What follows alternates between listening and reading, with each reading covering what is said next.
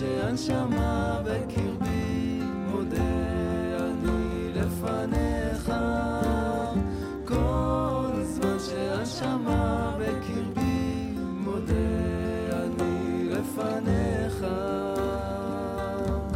שלום לכם וברוכים הבאים לפרק השני של אה, שערים בתפילה. אנחנו היום עם הרב שלמה וילק, אה, ראש ישיבת מחניים, בעבר אה, מנהל של תיכון דרך אבות, ורב קהילה בירושלים. נכון, אכן.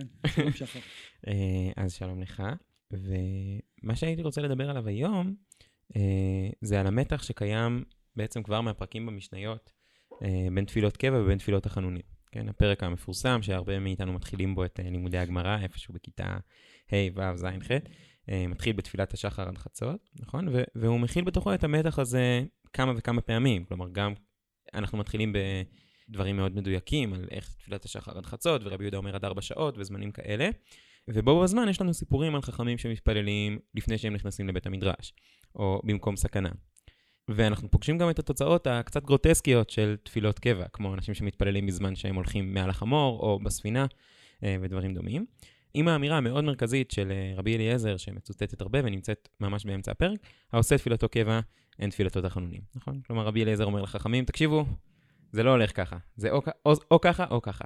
וההלכה היהודית הכריעה באופן, נראה לי, מאוד ברור בעד תפילות קבע, וממילא קצת נגד תפילות תחנונים.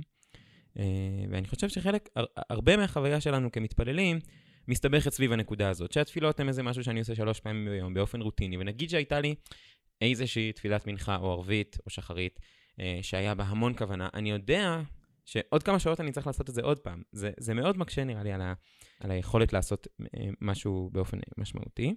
האם זה נראה לך באמת אה, טאקל, כאילו טעות בשלשלת המסירה, איזו השתלשלות מוזרה של ההלכה, או שיש פה משהו עמוק יותר? אה, נדמה לי שאנחנו חיים בזמנים שהרבה אנשים חושבים שמדובר פה בטעות. ואמרה לי פעם מישהי ששאלתי אותה אם אה, בענייני פמיניזם, אם היא מתפללת שלוש תפילות ביום, אם כבר את אה, חושבת שגברים ונשים שווים, היא אמרה לי לא. אה, אבל לא בגלל שאני לא חושבת שצריך שוויון, אלא בגלל שאם אם ההלכה הייתה נכתבת על ידי נשים, בחיים לא היינו קובעים את התפילות באופן הזה. המתח הזה, שחר, אני חושב, מתחיל, הוא לא מתחיל בפרק רביעי בברכות, או בכל, הוא מתחיל את המשנה הראשונה בש"ס. מתי קוראים את שמע בערבים? משעה שהכוהנים נכנסים לאכול בתרומתם. כלומר, הפוזיציה הראשונה של התלמוד היא קבלת עול מלכות שמיים, אה, ב- ביסוד, בבסיס של התפילה, שהוא ואהבת את השם אלוקיך. והכוהנים שנכנסים לאכול בתרומה, מביאים אותנו לתוך בית המקדש, או לתוך הטהרה, ואנחנו במקווה, ואנחנו אוכלים תרומה, ויש איזו אווירה כזאת של קדושה, שהתפילה כאילו נמצאת במרכז של זה, ממתי קוראים את שמע בערבים. ואותה משנה מסתיימת בסוף בבניו של, של רבן גמליאל שהולכים לבית המשתה ושוכחים בכלל להתפלל. נכון. והמתח הזה שהמשנה שמה אותו זה המצב האנושי, המצב האנושי שהראש שלנו היה רוצה להיות באיזה גבהים ובסוף אנחנו בבית המשתה, אנחנו בחיים. ובמובן הזה התפילה, התפילת התחנונים או התפילה המשמעותית נמצאת בראש המשנה, והתפילה בסוף, אתם מבינים, הם חוזרים הביתה ואומרים, אבא, שכחנו להתפלל, כבר עבר הזמן. אז הוא אומר, לא, לא, התפללו. אז אומרים לו, אבל זה לא הלכה, לא, אבל רק להרחיק את האדם מן העבירה. המשנה הראשונה של הש"ס מתחילה בתרומה וטהרה וקבלת מלכות שמיים, ומסתיימת ב... להרחיק את האדם מן העולם. להרחיק את האדם מן העבירה. נפלא. וכך בוחרים לה- להכניס אותנו לתוך עולם התורה. כך בוחרים להכניס אותנו לתוך עול- עולמה של הברכה ושל התפילה של מסכת אה, ברכות. עכשיו, צריך לומר שאני חושב שחז"ל היו צריכים להכריע בין אדם שמתפלל לאדם מתפלל.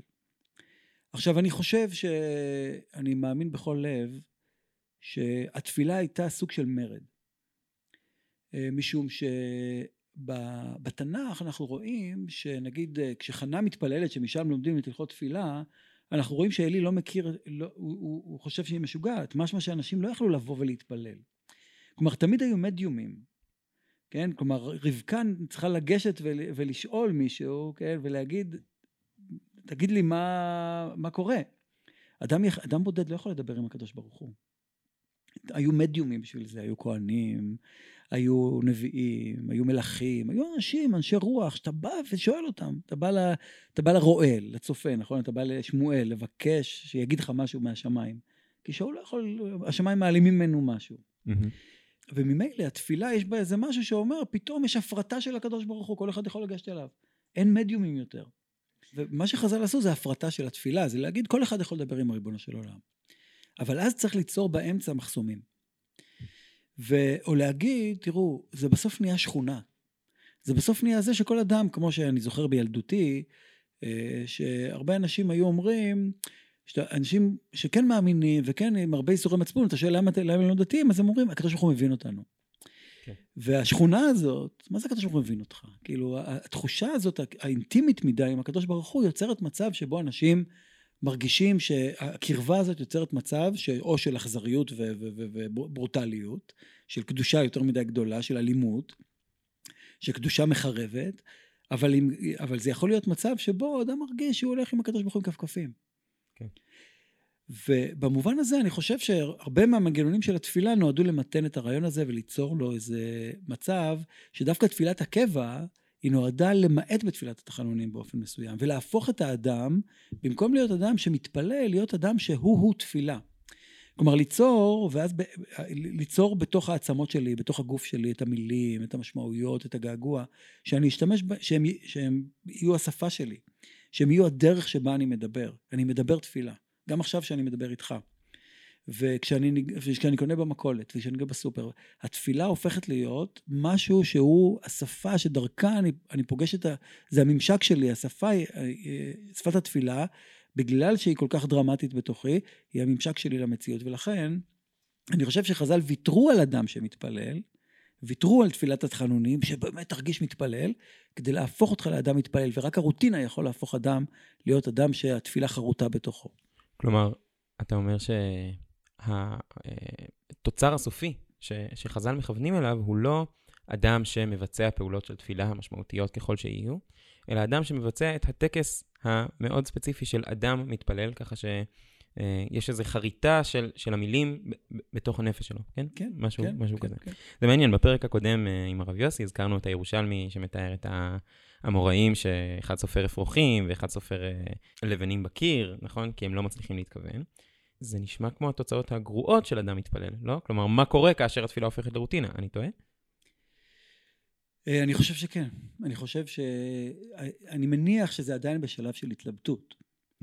וכשמתחילה התפילה, והתלמוד הירושלמי דואג להזכיר, שגדולי האמוראים שלנו סופרים כל מיני אבנים בקיר ותרנגולים, כמו שציינת, כמו שהירושלמי אומר, אני מניח שאומנם כל הפרשנים מתחילים להצטדק, שהתרנגולים כן. זה תרנג, התרנגול הקדוש, הקורקבן הקדוש, אבל אני מניח שמה שהגמרא רוצה לומר זה לא להשמיץ את אותם, וגם לא להגיד משהו על זה שהנה הניסיון נכשל. תראו מה קרה בסוף, אתם קבעתם, זה לא רבי אליעזר אומר את הגמרא הזאת, שאומר, אה, תראו, תראו, זה מה שהם עושים, אני אמרתי לכם שזה מה שיקרה כשתהפכו את התפילה לקבע. אני לא חושב שזה המצב. אני חושב שהתלמוד הירושלמי רוצה לומר שיש פה משהו מדיטטיבי מאוד, של איזו רוטינה שחוזרת על עצמה שוב ושוב, וההתמקדות הזאת, כאילו, ב, ב, ב, ב, סופרים דברים שם כל הזמן, כן? כן. יש פה איזה מספר כזה. ויש איזה מקום ש, שדרכו אתה נכנס לתוך המילים, הן שוקעות בתוכך כמו פרסומת סמויה בסרט, כמו פרסומת סמויה במוזיקה. כמו משהו שאומר, בסופו של דבר זה מחלחל לתוכך, בין אם אתה רוצה ובין אם לא. בסוף, העובדה שבוא ניקח את ההיסטוריה, בוא ניקח מאותה תקופה, גם היום אנחנו, הלוואי שהייתי סופר אפרוחים, אה, אה, ואני כבר יכול, להגיד לך בדיוק במקום שלי, גם בקהילה שלי, גם בבית הכנסת שלי וגם בישיבה, כמה, כמה עריכים יש על הקיר מולי, אה, בזכות תפילות שמונה עשרה. אבל אם נסתכל על התמונה הכללית של אלפיים, כמעט אלפיים השנים הללו, אנחנו נגלה שהתפילה היא הדבר היחיד, כל דתל"ש יודע את התפילה בעל פה. זה ההבדל בין דתל"ש לחילוני, שהוא לא מסוגל למחוק את התפילה.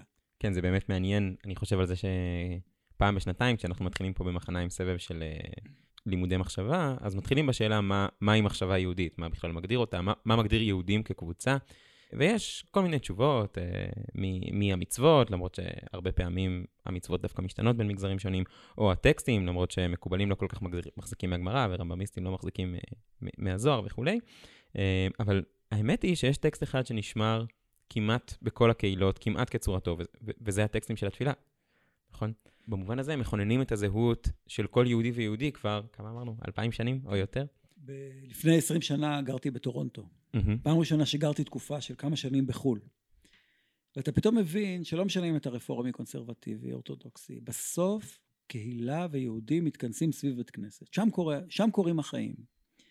והדבר המרכזי שעומד, יש אמנם ספר, ספר תורה בארון הקודש, אבל ספר תורה בבית הכנסת הוא דווקא כמו ארון העדות. לא, מוציאים אותו מדי פעם לקרוא בו, כן? ושם בכלל אף אחד לא הבין אפילו מה קוראים. אבל היה את הארצקול באנגלית, והיה את הסידור, את ארינת ישראל בעברית, או את הקורן בעברית. וסביבם, בסופו של דבר, אם אתה אורתודוקס, אז אתה גם גר ליד, אתה גם צריך לגור ליד הסידור. נכון? כי צריך ללכת אליו בשבת. כי צריך ללכת אליו בשבת. ואם אתה רפורמי, אוקיי, נכון שאתה לא גר ליד הסידור, אבל הסידור ימשוך אותך, לצערי, בנסיעה בשבת, אבל ימשוך אותך לתוך... זה המגנט של עם ישראל. המילים הללו, השפה הזאת. ואז היום כשאנחנו אה, אה, מדברים, אז אתה נוסע לחו"ל, כן? הדבר הראשון שאתה מחפש זה מניין. נכון. עכשיו, המניין הוא שולי, כלומר, הוא לא שולי, הוא חשוב מאוד, אבל הוא שולי ביחס לזה שאתה בעצם, מה שעשו חז"ל בזה שאתה מחפש מניין, זה למצוא לך עוד יהודי לדבר איתו. והעוד יהודי הזה, זה הריבונו של עולם לפעמים. כלומר, דרכו, אנחנו עכשיו מדברים, מדברים אחד עם השני. ולכן הערכים שלכאורה נתפסים כערכים המוספים, זה לא הדבר המרכזי, הדבר המרכזי הנתפס בעיני אנשים להתחנן וכולי. אני חושב שזה לא. אני חושב שלהתחנן זה הלוקסוס. אבל הדבר המרכזי הוא המגנט הזה שאומר, לא משנה, כאילו בסוף, הרי בחוץ לארץ, גם, גם אה, יהודים חילונים מחפשים בית כנסת לבוא לשבת. Mm-hmm. כן, כי זה, זה המגנט. פה יש מגנטים אחרים. החליפו את הסידור, הצבא, בנק הפועלים. טוב, זה כבר נושא אני לא יודע, כן. לפעם אחרת. נכון, לא, אני, אבל בחו"ל, אתה, אבל אתה יודע, וגם אצלנו כאנשים דתיים, בסופו של דבר, הסידור הוא זה שמדביק עיר, מדביק כפר, מדביק רחוב. צריך להוסיף לזה גם, שהמשפט אולי הכי משמעותי, שכל המרטירים היהודים, המרטירים שיצאו להיהרג, אלו שהלכו למחנות ההשמדה, אלו, סליחה על הביטוי הזה, כל מיני אנשים זולים ברחוב שקרה משהו, ואז הם אומרים, אוי, שמע ישראל. כן, כן, זה פתאום הופך להיות את זה, שזה הטקסט שתגיד איזה בחורה שנבהלה מאיזה ג'וק ברחוב ותגיד שמע ישראל, סליחה על ה... על ה... הרבה מאוד, אה, לא, פוליק, לא פוליטיקלי קוראים דברים שאמרתי בתוך המשפט הקצר הזה, מול מישהו שמול, סליחה, עוד פעם, על הפער הגדול של רועי קליין שקופץ על, על רימון ואומר שמע ישראל. Mm-hmm. ואני מאושר משני, משני הדברים הללו. זה הדבר הראשון שעולה בראש כשמשהו עומד מולך גדול ממך. זה יכול להיות כל מיני דברים, וזה הטקסט הראשוני הבסיסי, שלא התנ"ך הנחיל אותו, כלומר, למרות שזה משפט מספר בראשית, אנחנו מכירים אותו ומעצימים אותו. אה, רק בגלל שהוא בסידור. רק בגלל שהוא בסידור. יהא הנאום הזה של משה שאומר שמע ישראל משמעותי ככל שיהיה, זה מונחל דרך הסידור ולא כן. דרך דברים אחרים. כן. ומה לגבי כוונה בתפילה? כלומר, אה, לא יודע, מה שהצגת עכשיו, יכול אה, יהודי או יהודייה לשמוע אותו ולהגיד, אה, אוקיי, אז אז לא צריך, כאילו. כל מה שצריך זה להגיע בבוקר, לצאת, להגיע למניין של 6, לצאת ב-6 וחצי, לעשות מנחה, לעשות ערבית, וזהו. מה המשמעות של כוונה בתפילה בתפיסה שכזו? כן. תראה, אז כמו שאמרתי, יש בזה ממד של לוקסוס. כלומר, כמובן שכמו בכל דבר, אני יכול לגור בבית, להתרגל אליו, לא לחדש אותו, לא לצבוע אותו, לא להרגיש בו שייך, ואז הוא הופך להיות משהו שאתה שגר ושכח. כן, פעם אמר לי מישהו, היום עם הסידורים שיש בפלאפונים, אתה יכול להעלות סידור, כן, את התפילת שחרית של בוקר, ושיהיה כפתור סנד. תלחץ סנד ותשלח את זה וזהו, גמרנו. שזה מה שאנחנו עושים בסוף, כן? זה, זה לא בדיחה. כן. אז צריך לומר שני דברים. אחד, אני חושב שגם הרגלים צריכים משמעות. כלומר, כאשר אני, אני אומר את זה על זוגיות למשל, שגם פה יש בתפילה יש זוגיות, שאני לא כל יום חושב, כל, לא כל בוקר אני שואל את עצמי, למזלי, האם הייתי מתחתן איתה עוד פעם. Mm-hmm. זה משהו שגם אסור לשאול אותו. ויש רוטינות של החיים, החיים שלנו מורכבים מרוטינות. אבל פעם בחודש אנחנו מנסים לעשות משהו שהוא מעבר לרוטינה של הדברים שלנו. כן? בסוף גם זה נהיה רוטינות לפעמים, אבל אתה, אתה יוצא החוצה מהשגרה ואתה מנסה למצוא משהו שבו תוכלו להתחבר מחדש ולחדש את ההרגל.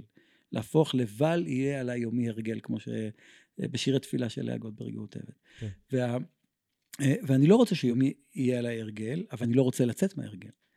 כלומר, במובן הזה, ברור שכל אדם שחווה פעם אחת בתקופה מסוימת איזו תפילה בעלת כוונה, כן, פתאום היא הופכת להיות, ההרגל הופך להיות, הוא פתאום זקוק להרגל הזה, הוא חוזר אליו, זה הבית שלו.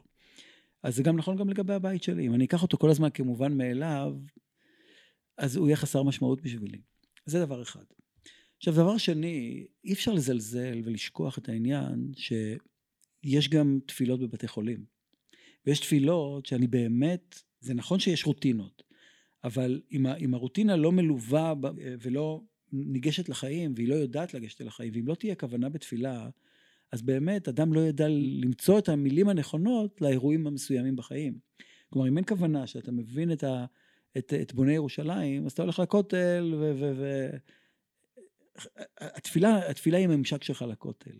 וירושלים עירך ברחמים תשוב, ותשכון בתוכה כאשר דיברת, ובנה אותה. ואז אנשים שמתפללים, ובנה אותה בקרוב בימינו, והחזר את העבודה לירושלים, ואז אתה מדבר עם בן אדם ואומר, אתה באמת רוצה מקדש? התפילה אמורה לספק לי גם את הצרכים שלי, את המאוויים שלי, את התוכן של, ה, של ההרגלים שלי.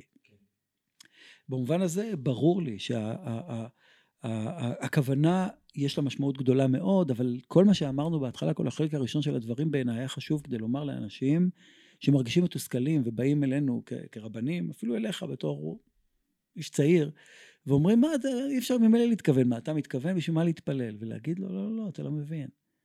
כן? זה נכון שצריך להתכוון, אבל יש לתפילה ערך הרבה יותר גבוה מכוונה.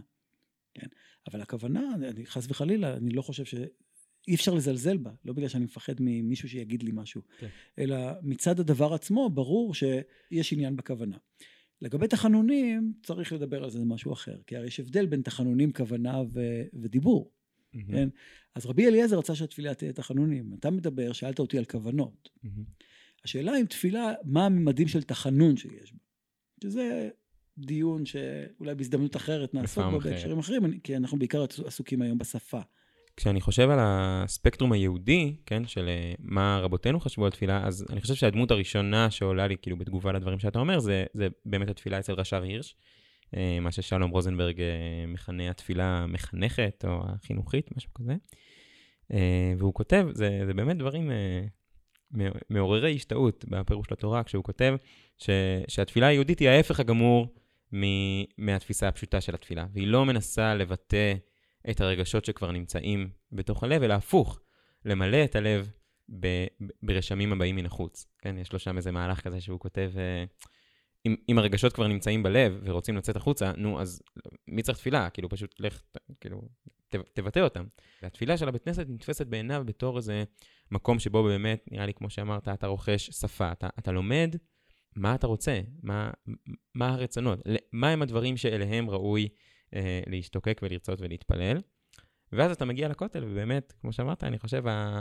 כאילו יש לך כמו פוטנוט אה, כזאת, נכון? הערת שוליים שישר קופצת לך, ולירושלים עירך ברחמים תשוב. זה, כן. זה, זה נהיה חלק ממה אה, שרוצים. הזכרת את ההשלכות החינוכיות, אני באמת, אה, כאילו, אני אשמח לשמוע מהזווית הזאת שלך כמחנך כבר המון שנים, איזה יתרונות חינוכיים השיטה הזאת נותנת לנו?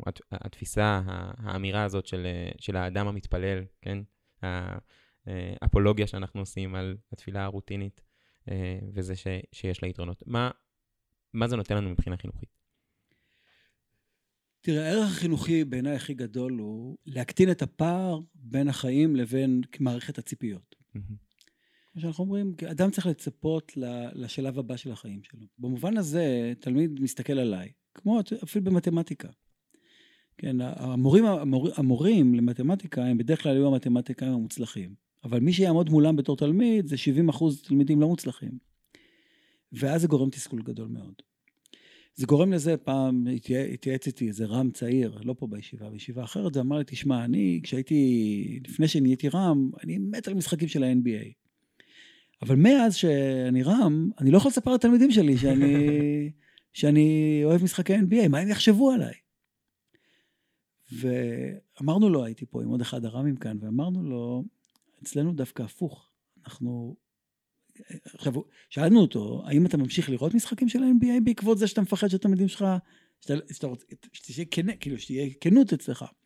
אז הוא אמר, אני ממשיך לראות, כי אני לא מסוגל להתגבר על היצר הרע, אבל אני לא אומר להם, הוא לא משקר, הוא פשוט לא משתף אותם בזה, וכשמדברים על משחקים, הוא כאילו, הבוק הזה שאומר, אה, מה זה הקבוצה הזאת? סלטיקס, אה, כאילו, תגיד לי, ככה.